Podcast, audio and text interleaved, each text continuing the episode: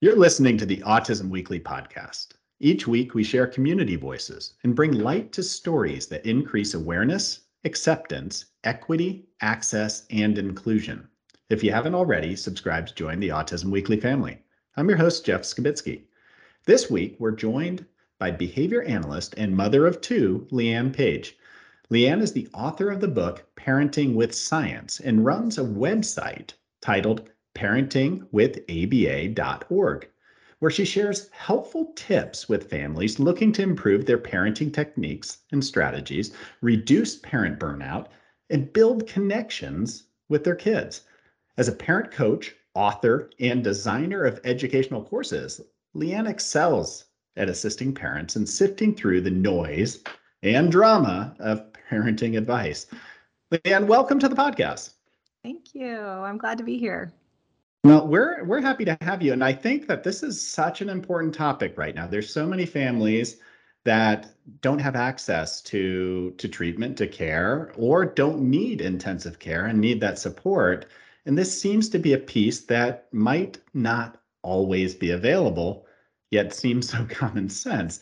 So, can you describe the influence of being a BCBA? Because I think that's important here on how you've worked through the process on parenting strategies and your own parenting experience.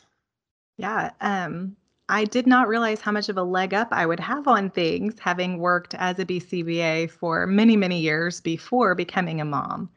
Um, so, when my first daughter was itty bitty, still an infant, I joined a Mothers of Preschoolers program and these mentor moms to me who are further along in the motherhood journey were super helpful. I really appreciated, you know, someone kind of leading the way in parenting and motherhood. But I would hear them talking about their kids having discipline issues. And they would say things like, I've taken everything away from them and they're still doing this or that, or I've spanked them, or we use timeout and all these things. And I just, you know, I only had an infant, but I just sat there kind of shocked, like, why are they doing all these things? Like, why is it all about punishment? Why is there no positive happening in these families? And that's kind of when the light bulb moment clicked for me that, oh, having all this training in the science of behavior really is going to help me as my own child grows. And then I also wanted to help these moms and reach out to other parents who just don't know that there is a better way, that there is a science of behavior. We're not just guessing and like taking away all their privileges or punishing kids all the time, that we can use all these positive strategies that ABA gives us. No, absolutely. And and like you said, you you don't know what you don't know. Yeah. And if you grew up in a certain kind of way of parenting mm-hmm. or that's what your experience was oftentimes that's what we do and we feel like it should be beneficial mm-hmm. yet taking that step back and and looking at it from the aba lens is yeah. i mean it's got to be something wonderful and the fact that you're sharing that i think is is astounding is the the way that you can empower other families so what what do you run across i mean when you sit down with families, you mentioned a couple things where defaulting to punishment yeah. or feeling like, you know, there's got to be something I can take away or, you know, sometimes even physically uh, discipline a child might be misunderstood, might be a way that people have defaulted. But what is it that parents need to know about ABA that might be a mindset change? Yeah, so everything with that I like to teach through parenting with the ABA is to switch your your perspective. So as a parent of neurotypical or neurodiverse kids, you see a problem behavior come up and your reaction is to squash it, shut it down, make it stop. And what I want you to do is to switch that perspective to what can we build up instead. So through ABA, what we would call it is a replacement behavior, and we would teach this replacement behavior. And it's the same idea for parents. What do you need your child to do instead in that moment to get their needs met? Are they hitting because they need your attention? Are they hitting because sibling has something they want? Then we need to practice sharing, or we need to practice communicating, or we need to practice certain skills in that moment so that instead of squashing a problem, we're using our tools to build up the good stuff. And if the good stuff is built up enough, if they're doing these new communication behaviors and that sort of thing, then the old stuff doesn't have room anymore. It kind of takes over and the old stuff falls away instead of us having to squash it and punish it and make it go away. So uh, what would that what would that look like in real life? I mean, when we're describing this hitting Mm-hmm. situation, and if all I'm trying to do is restrict hitting, is is the child what would they naturally default to? Would they default to something similar to hitting? I mean, would it would it just kind of follow that that response class, or what would happen if you didn't treat it with replacing it with something pro productive?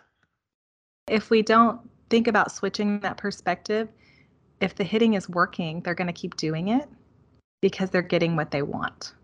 And that's kind of how we describe behavior, right? We could do it in technical terms as BCBAs of how, you know, the consequence follows the behavior and it increases and reinforces and all that. But what it means is that the behavior is working for the kid. If the hitting gets me what I want, why would I ever stop hitting? Mm-hmm. And so as a parent, we have to look at that and go, oh, how else can they get what they want? I'm not going to change what they want. They clearly want something. It's not on me to change what they want, but I can change how they get that need met or get that communicated by teaching them something to replace it. Otherwise, yeah, I you might start hitting for other reasons. Well, if it works to get attention or if it works to get the toy I want, why don't I just hit all the time? And Yeah. there's no need to do anything else.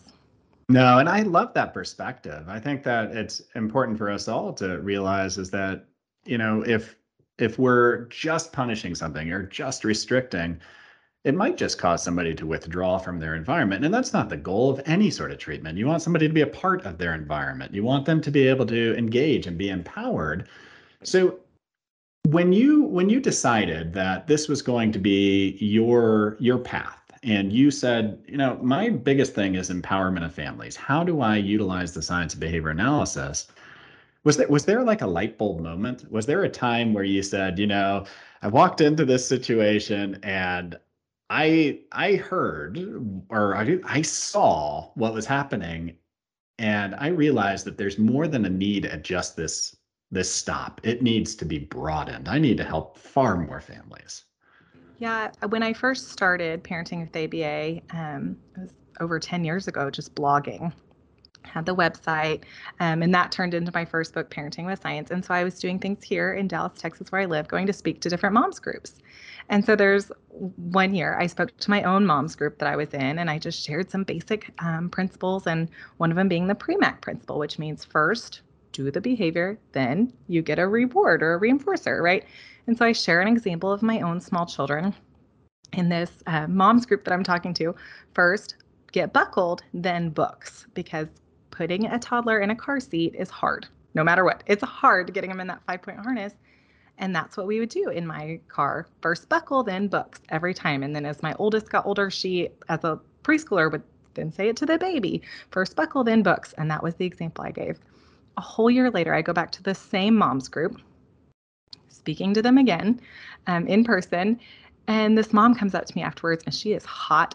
She is mad at me. She is not okay with what I have to say. And she's like, for a year, I have been saying first buckle, then books, and I still can't get my kid in the car. I was like, oh gosh, why is she so mad at me? I don't like confrontation. But thankfully, I had the wherewithal to say, well, does your child like books? And she was like, no, he doesn't like books. And I was like, okay, here we go. I I'm helping in very small degrees, but obviously not very well. I'm clearly not communicating what's reinforcing and what's not. And I think that kind of mistake that I made and the angry mom um, really opened it up to me to be like, okay, you can do better than this. Like these are basic principles that I can communicate clearly and share with the world um, using like social media and using the website and everything. No, and the the fact that you're able to communicate on that level and be able to kind of realize what the parent needs is probably what's making you successful in this. Is a lot of behavior analysts they'll talk they'll Mhm. talk the talk, they'll talk the science, they'll talk almost beyond the parent. Yes. And that's got to be overwhelming. I mean, have you seen that with families where, you know, they've been so overwhelmed with the clinical process Mhm. that it just takes somebody to say, "Hey, you know, let's just look at these two things Right. and focus on them." Does it does it take the stress off the family? It does. I actually taught a continuing education event called Words Matter. I'm looking at the research that backs up everything you just said. There's a ton of behavior analytic research that shows that people don't like our jargon. Um, nobody likes it outside of ABA. nobody wants your jargon, but it does because families will come and they'll um, share with me all their assessment reports. Or I saw when I was supervising um, people training to become BCBAs, someone brought me a 33 page behavior intervention plan for a parent to follow. And I was like, you go ahead and put that in the paper shredder. That is garbage. Um, we're not even going to read it. What on earth? How are these busy parents supposed to even dig through that? And so it is true that families who have been trying to get into the system, or maybe they've been in ABA therapy, um, they have a history of punishment, really, with our language and with people being too clinical. And they have their own learning history where providers have just used jargon at them and given them 33 page behavior plans. And all they need is someone to say, first do the behavior, then get a reward. I could I could give you references on the Premack principle and why it's used and the research behind it, or you could just trust that I have that, and if you want it, I'll give it to you. but I don't need to spout it at you when you have four other children screaming and crying, or you're trying to cook dinner at the same time, or whatever these moms and dads are trying to do. Really cutting through all of that to just get to the point and make it simple, everyday language. Yeah, and we all want to feel successful. I mean, I, I would hate it if somebody came into my home started talking beyond where my current skill set was because I'm not, uh, it, from their perspective, I would not be the behavior analyst. Yes. And it's like you're asking me to do all this work that you haven't trained me completely on and took you several years of grad school to get to the point that's that you're proficient at it. So I think that that's a, a, an important concept for all behavior analysts to, to assume is how do I bring the family with me into treatment instead of requiring them to be the sole provider of the right. care? So, when you did that, and as you work with families, how crucial is that to the overall, and I'll use the word prognosis, but I mean, maybe it's more the overall success of establishing whatever it is that you're working on with your child how important is that parent participation and the parent empowerment in that step? I think that if you, as a parent, want your kid to be successful, it's the only way. But it doesn't mean, like you said, you don't have to be sitting down doing the therapy. You just need to be doing the one baby step that is the goal. I think of it, you know, for adults, a lot of us always have goals of getting healthier or losing weight. Or if you only do that at breakfast, like you start out your day and you eat fruit at breakfast and that's it, what's going to happen? So if your kid only does ABA therapy while they're at ABA therapy, it's going to be the same kind of idea. Whereas if you take it as a mindset shift, it can affect the whole day. No, and and does so I mean from that from that premise and from what you've described is that ABA for a lot of us isn't just a treatment methodology. It's more of a a way of life and no matter who we're engaging with is that there's a little bit of behavior analytic work in everything that we're doing. And so how normalized is this process? It's got to go far beyond autism. Right. That's exactly um, the whole purpose of parenting with the ABA to to show all parents that this is just general parenting you know who manages behavior every day? Moms and dads. Parents, this is what we do. we are managing behavior all day long.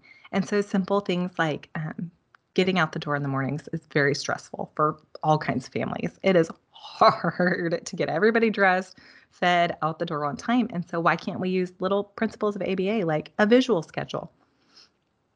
That's where you know a task analysis is breaking things down into their component pieces or you just write down the steps of what needs to happen. If your child can read just write it on a piece of paper and they can read it. If your child's not a reader then you can find pictures online. It can take 60 seconds. Just type in toothbrush clip art and you pull something up. You can use canva as a free um, website and so it's these very simple tools that we learn about in all the backgrounds of task analyses and you know visual supports and things. But for families why don't we just use those? Mm-hmm, absolutely. And I mean, oftentimes, even for clinicians, is that they're not always thinking of the the naturalness of our science, the fact that it's occurring around us all the time. And, and we think of it as a very tailored intervention strategy for autism where we're teaching skills, where it's discrete trials, where it's, I mean, so different formalities, right. but making it so the family can access it no matter where they're at right has got to empower the entirety of a treatment plan with the movement right now, where a lot of people and a lot of children are receiving center based care, the only way I could imagine that it's going to generalize is that you're working with the family because they're leaving school, they're leaving clinics, they're leaving all this. So, how do you encourage families to make sure that they're getting the right parent training instead of getting overloaded with jargon? How do they self advocate for that?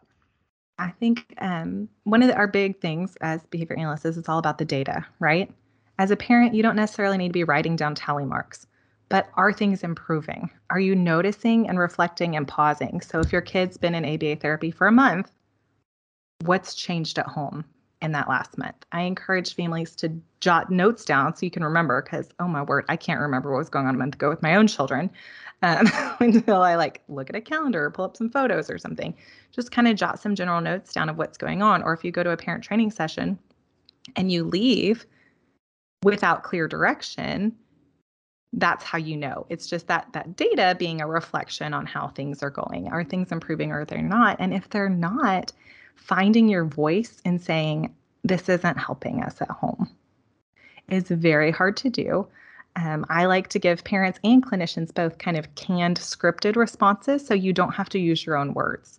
So if you're uncomfortable in that situation, which I would be as the parent or the behavior analyst, it feels confrontational, even though it's not. We're a team, we're supposed to be working together.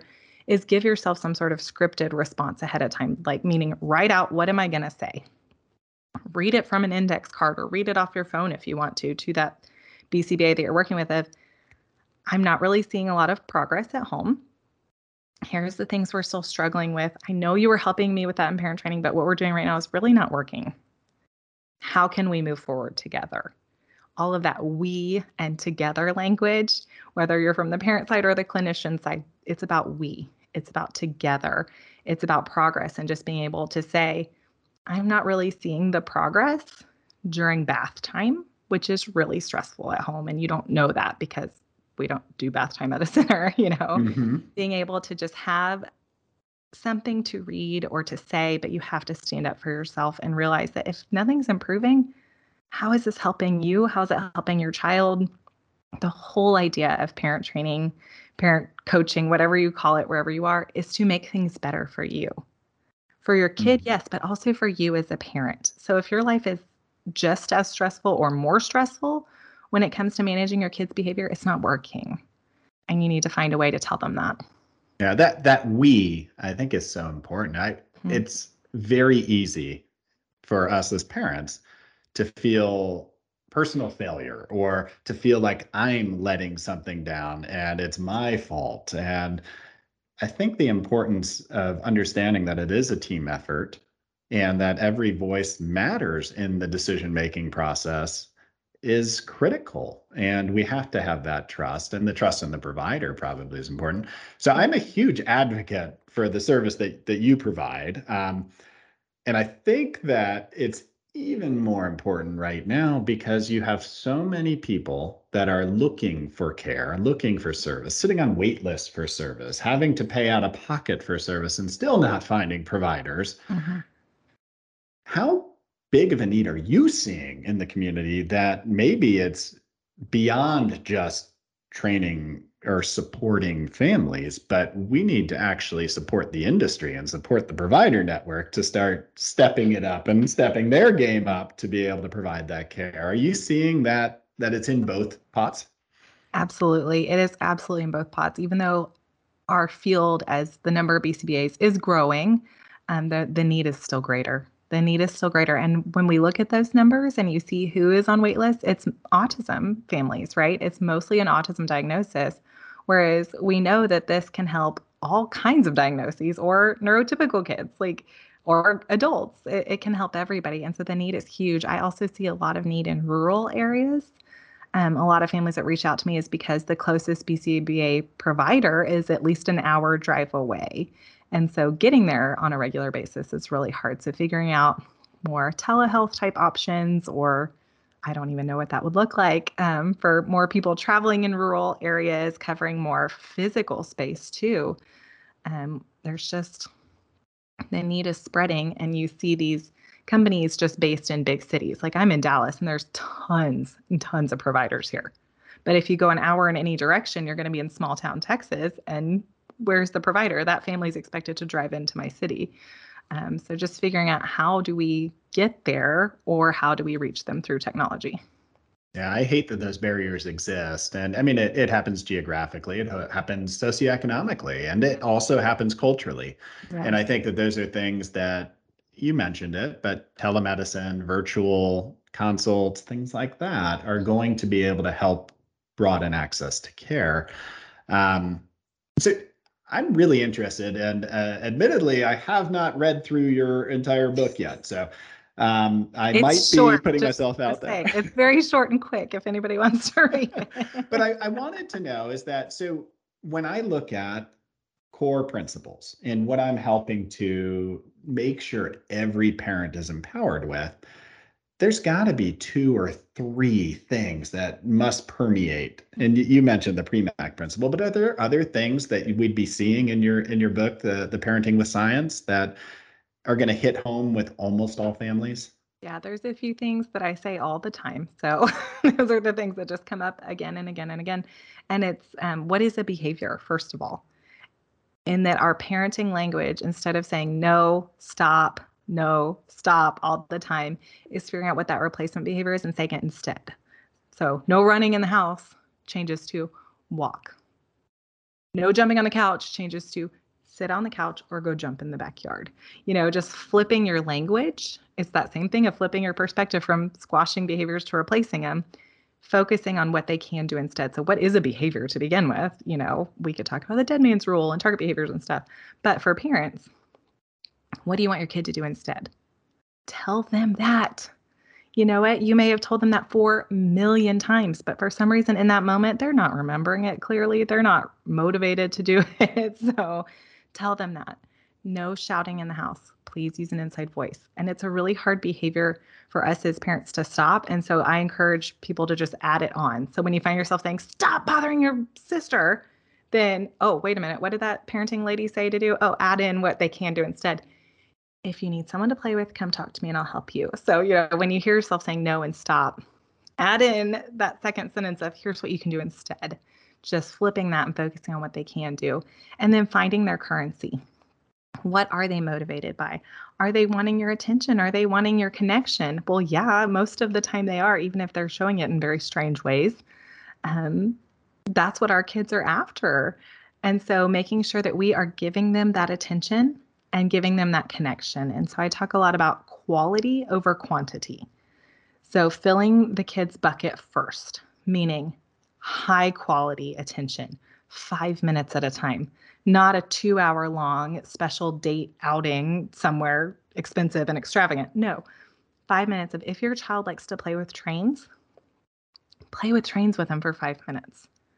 None of the um, ABA type stuff of what color is this train? Touch the red one. You know, none of that stuff. Just play. If mm-hmm. they're just putting a train on the floor, then you'd follow their lead and play with them for five minutes. Um, my kids are neurotypical and they're a little bit older. And so I'm very dramatic about that quality time. Hey, this is special mommy playtime. My phone is going in the kitchen. I'm not going to be on that. It's just me and you for five minutes. What do you want to do? And then we play pretend and all kinds of crazy things they come up with. But it's not, I don't like playing pretend all the time, but they want to. And so I can do that for five minutes. And here's the thing you start out, especially almost every single parent that I talk to, we're tired, we're mm-hmm. overworked, we're burnt out. You don't want to play for five minutes. But by the end of that five minutes, not only is your child's bucket filled and they got their attention needs met, that connection is real for the parent too. And it's reinforcing to you. And you have those warm, fuzzy feelings that are that reinforcement that you'll keep playing again. So yeah, you have my brain going right now, Leanne. It's uh, it's it's one of those things. So you're describing things, and, and you do such a good job of describing it in very natural ways. But I'm looking at it as clinically, yes, that makes a ton of sense. But then I even look at us as adults, mm-hmm. and even as adults, what I say on Monday, I need to be ready to repeat again by Friday because I need to reinforce the message, and I need to find the currency. I need to find the motivation in a workplace or wherever and it just shows that aba is is moving throughout our lives yeah all those things i just talked about i could give you research behind it yeah. if you're a parent listening to this podcast you probably don't want the research on non-contingent reinforcement you don't yeah. just know that it exists and so you can stand confident on that firm foundation of oh there's like textbooks about this stuff that i'm doing by playing for five minutes with my kid um, and drawing to the child's attention that this is good attention mm-hmm. and we don't have to spend hours and hours with them to make a huge impact. It's that quality, really focused time where we're not putting demands, we're just hanging out with them. Yeah. That's what we have to do. And uh, weird interests they may have. My own children are just very creative. go along and play. Yeah, it's a, you're along for the ride. You just got you got one of the train cars, and that you're sitting in the passenger yeah. seat and just taking their experience and and hopefully making it better by being a part of it. Yes. When um, I mean, there's not too many Leanne pages out there doing this work. And I, I mean, I would imagine is that it's got to be overwhelming trying to say, yes, please, I'll help everybody, but in which people should reach out to you. But there's going to be times where other resources are necessary. Do you recommend any sort of resource, any sort of uh, community options for families that they should be looking into, maybe that are outside the Dallas area and still need that help? Yes. Um, Dr. Mary Barbera has online courses. That's online training specific. Um, Amelia Bowler has written about oppositional defiant disorder, and she has a website called Creative Connected Parenting. I highly recommend her for parents dealing with that. Um, it just depends on who you're looking at. There's several Instagram accounts these days who are doing more of what I do. So Mariko Fairley is a BCBA. She her account is Parenting Fairly.